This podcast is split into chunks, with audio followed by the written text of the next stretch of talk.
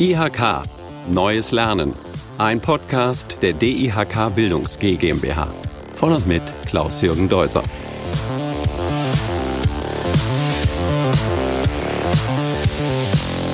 Ja, ich bin heute in Rostock. Das ist von meinen Reisen dann doch die weiteste oder die längste Reise. Es geht heute um den Zertifikatslehrgang Digitale Kompetenz im Job. Vor mir ist Diana Völsch. Du hast diesen Kurs mitentwickelt, oder? Ja, genau. Gemeinsam in einer Arbeitsgruppe von der IHK aus.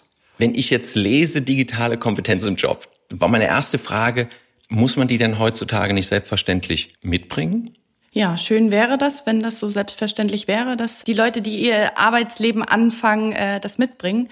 Aber die Schulen beziehungsweise die Ausbildung sind da nicht so fit, dass alle das schon mitbringen, wenn sie in den, ins Berufsleben einsteigen.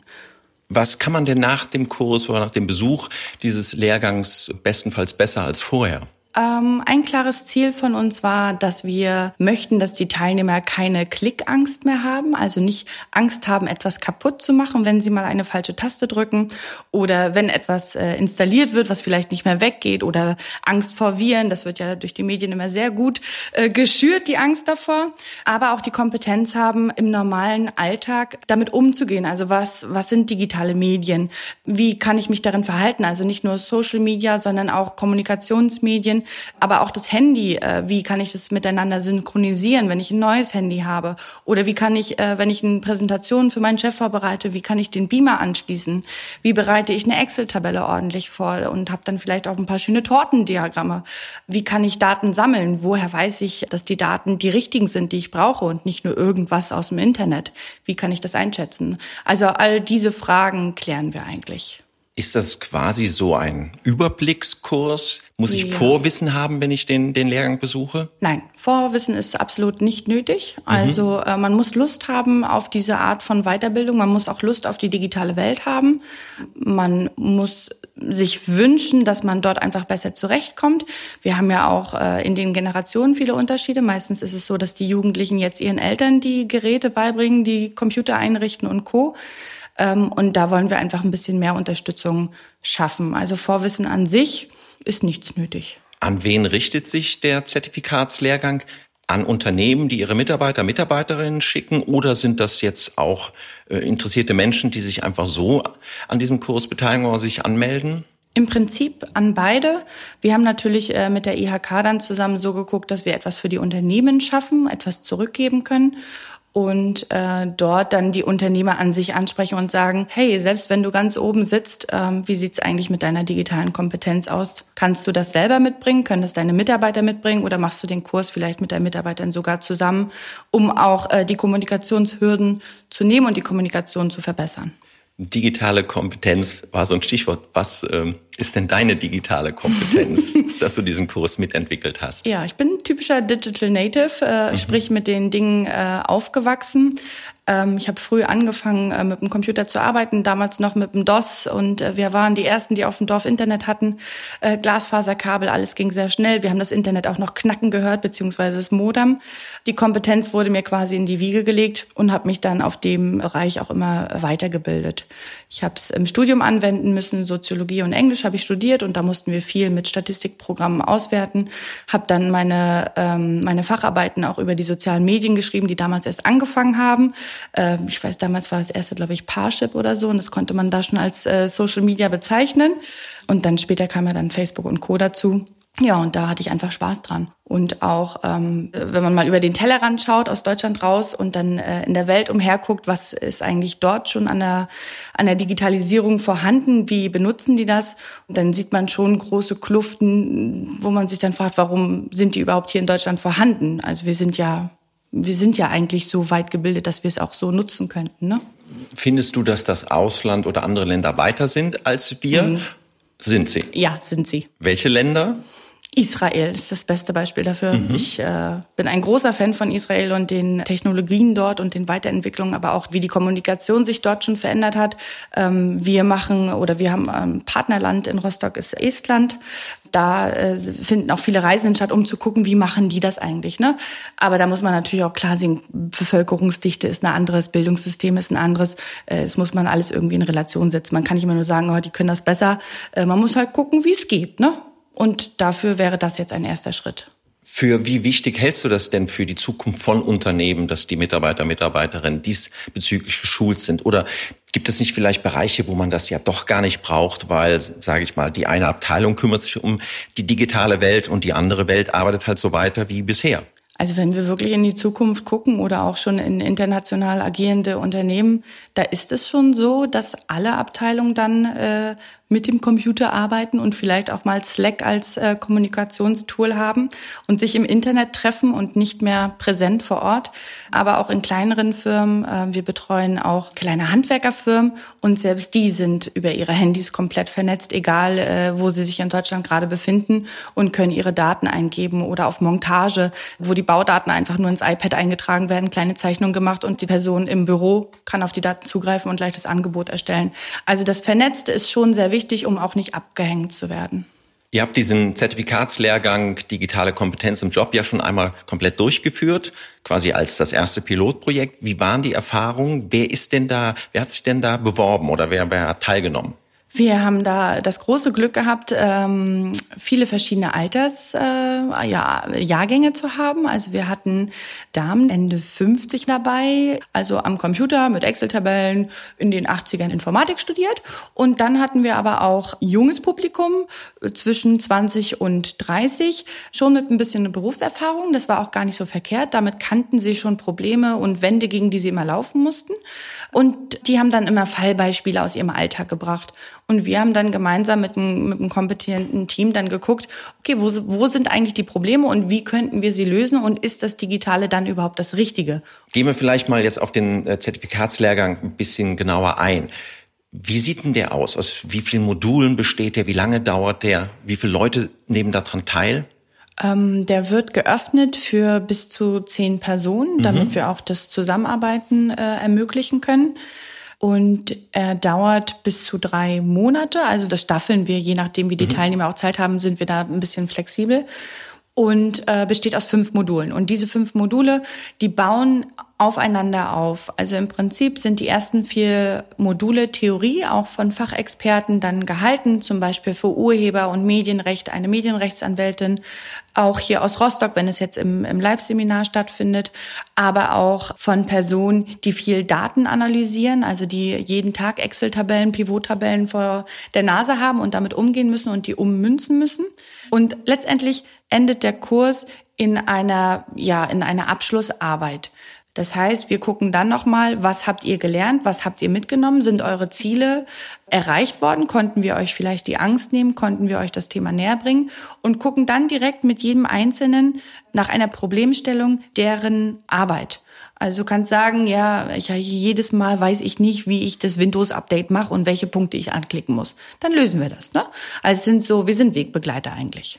Also okay, das heißt, es werden dann auch Probleme aus dem Alltag mitgenommen, drüber gesprochen und daran werden dann diese Module ja. sozusagen begleitend ja. erklärt. Das war uns auch sehr wichtig, dass der Teilnehmer erfährt, er kann mit einem technischen Problem oder einem Problem in seinem Alltag, was die digitale Kompetenz angeht, zu uns kommen und wir werden es auf jeden Fall gemeinsam lösen, sodass diese Baustelle weg sein wird.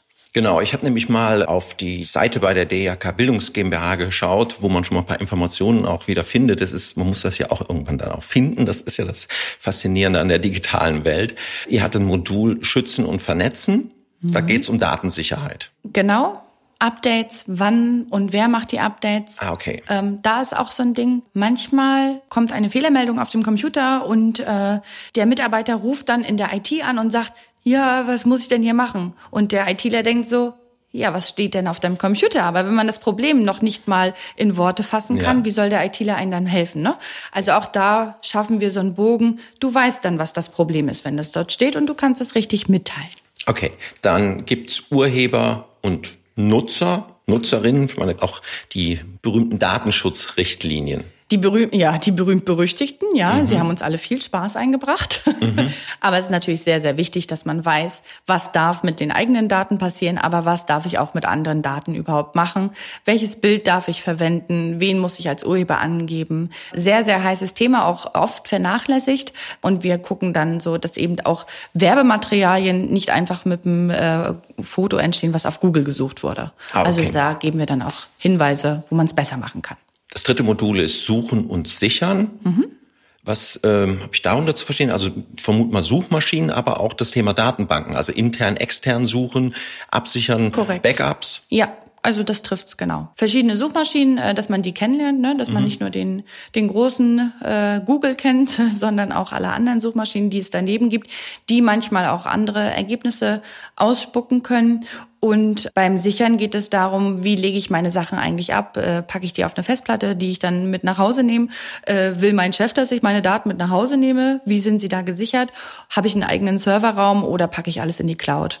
Das sollte eine Fragestellung da in dem Modul sein und wird auch eigentlich immer regelmäßig dann so gefragt. Das vierte Modul ist Kommunizieren und Kooperieren.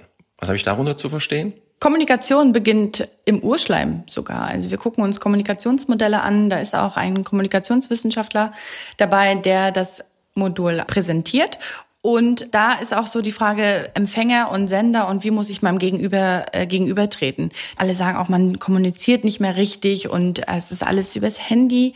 Stimmt, aber es gibt natürlich da auch bestimmte Wege, die man einhalten kann. Ähm, vor allen Dingen auch, wenn es um kulturelle Unterschiede geht, wenn es darum geht, ähm, die verschiedenen Positionen in der Firma anzusprechen, auch auch mal auf einer anderen Sprache. Da gibt es schon ein paar digitale Do's und Don'ts, ähm, die man beachten sollte und von der Kommunikation zum Kooperieren, dass ich meine Daten austauschen kann, äh, dass ich sie sicher austauschen kann, dass ich weiß, wem ich meine Daten für welchen Zeitraum freigebe und vor allen Dingen auch warum.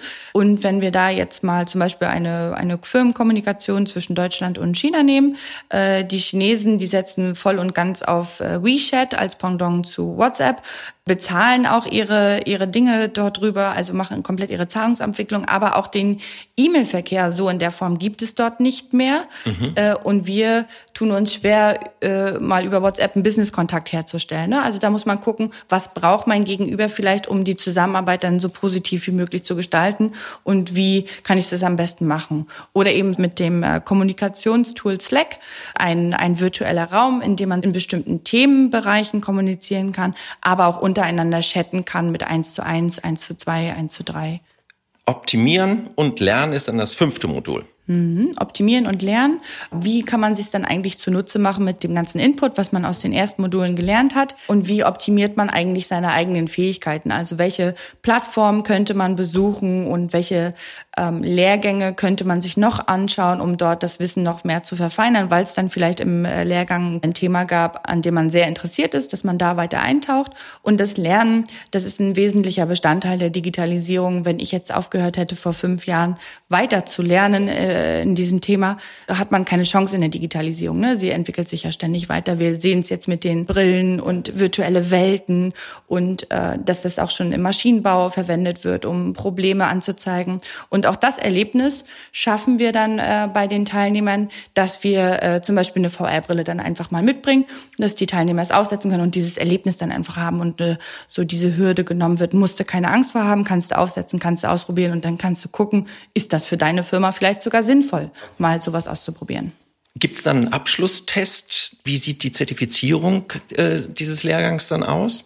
Es gibt einen Test beziehungsweise eine Abschlussarbeit. Das ist eine Gruppenarbeit. Die Gruppe selbst einigt sich dann auf ein Thema, was aus dem Kreis der, der Teilnehmer kommt. Ein echtes Problem in einer echten mhm. Firma wird gelöst, aber gemeinschaftlich gelöst und dann ähm, zum, zum Ziel geführt. Und die Dozenten, die vorher die Module gemacht haben, bewerten dann den Erfolg beziehungsweise das Ergebnis. Hat es tatsächlich geklappt, das Problem zu lösen oder haben wir jetzt ein neues aufgemacht? Ne? Das passiert im Digitalen auch sehr schnell. Nochmal kurz zu dem Kurs. Also das waren fünf Module, die werden in Präsenzkursen durchgeführt. Ja. 16, 20 Stunden, das heißt ein, zwei Tage oder wie, wie genau sieht das aus? So wochenweise, ein, zwei äh, Tage in der Woche. Es sind dann meistens so die Abendstunden, ne? ab 16, 17 okay. Uhr. Genau, und dann ist es auch eine sehr lockere Atmosphäre. Also es ist keine Schulatmosphäre. Gibt es da eine verantwortliche Person und kommen dann noch Gasttrainer, Trainerinnen dazu? Es gibt eine sogenannte ähm, Kick-Off-Veranstaltung. Mhm. Da lernen wir uns alle kennen, die Teilnehmer, die Dozenten und auch andersrum. Und dann startet der Lehrgang dann mit jedem einzelnen Experten. Also das Modul wird immer vom Experten durchgeführt. Wird es denn so einen Zertifikatslehrgang irgendwann auch in einer digitalen Form geben? Da arbeiten wir gerade sehr akribisch dran. Ende des Monats geht ein erster Blended Learning Pilot an den Start in Zusammenarbeit mit Cornelsen, der Academy. Und da wird das Thema dann so vorbereitet, dass Präsenz und äh, digitales Lernen zusammengeführt wird. Wie habe ich mir das konkret vorzustellen? Ja, also manchmal hat man eben dann einen Online-Kurs mhm. und äh, muss dort nach dem Online-Kurs verschiedene Aufgaben lösen, hat als Begleitmaterial vielleicht mal ein Film, ein Quiz, eine äh, Grafik, die extra dafür erstellt wurde. Viele verschiedene Dinge, viele verschiedene Medien, damit man auch mit den Medien in Berührung kommt. Auch viele Beispiele aus der echten Welt, aus der, mhm. also obwohl die digitale Welt auch die echte Welt ist. Und dann gibt es aber auch immer Präsenzveranstaltungen, entweder dann richtig online über ein Videotool oder dann auch offline. Das wird kombiniert. Okay, also alle Informationen findet man immer auf der Seite der DHK Bildungs GmbH, mit der zusammen ich diesen Podcast auch produziere. Dann über die Suchseiten der IHKs. Dort findet man die ganzen Informationen zu den neuen Zertifikatslehrgängen. Liebe Diana, eine Frage hätte ich dann zum Abschluss noch. Wie zufrieden waren denn die Teilnehmer und Teilnehmerinnen der Pilotveranstaltung? Die waren sehr zufrieden. Äh, ich habe vor kurzem noch ein Feedback bekommen von einem Teilnehmer, der jetzt in äh, seiner Firma eine höhere Position eingenommen hat. Nicht zuletzt aufgrund seiner digitalen Kompetenz, seiner neuen digitalen Kompetenz. Und er hat eben auch bestätigt, dass er diese Klickangst nicht mehr hat. Er begibt sich jetzt einfach offener in die digitale Welt. Gut, das nehme ich mal so zum Abschluss. Liebe Diana Völsch, vielen, vielen Dank für die Informationen. Das war der Podcast IAK Neues Lernen. Diesmal ging es um den Zertifikatslehrgang Digitale Kompetenz im Job. Und ich muss sagen, hier in Rostock ist sehr schönes Wetter. Tschüss.